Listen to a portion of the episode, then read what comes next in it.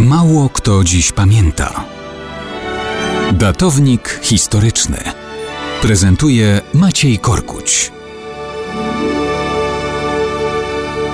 Wczoraj minęła okrągła 90. rocznica objęcia w Rzeszy Niemieckiej urzędu kanclerza przez Adolfa Hitlera. Wiktor Klemperer, syn rabina z miasta Landsberg-Warte, które wówczas było w granicach Niemiec, notował w dzienniku jakiś czas potem. 30 stycznia Hitler został kanclerzem.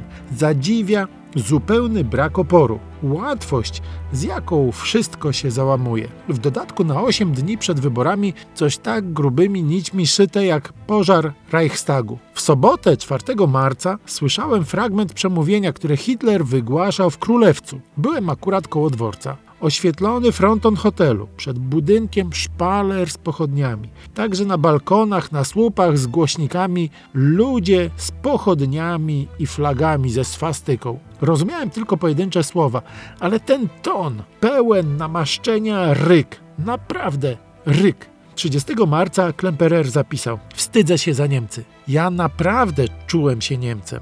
10 kwietnia już czuł się bardziej precyzyjnie poinformowany również w tej sprawie. Jest się obcym rasowo lub Żydem, gdy ma się 25% krwi niearyjskiej.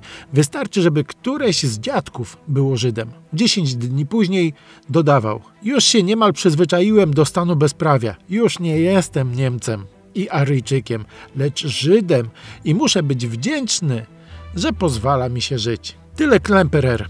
Naród niemiecki miał już swojego wodza. Wódz obiecał mu wielkość, siłę, przestrzeń życiową i panowanie. Naród niemiecki odwdzięczał się wodzowi, przyjmując wiarę w swoje szczególne powołanie do wielkości.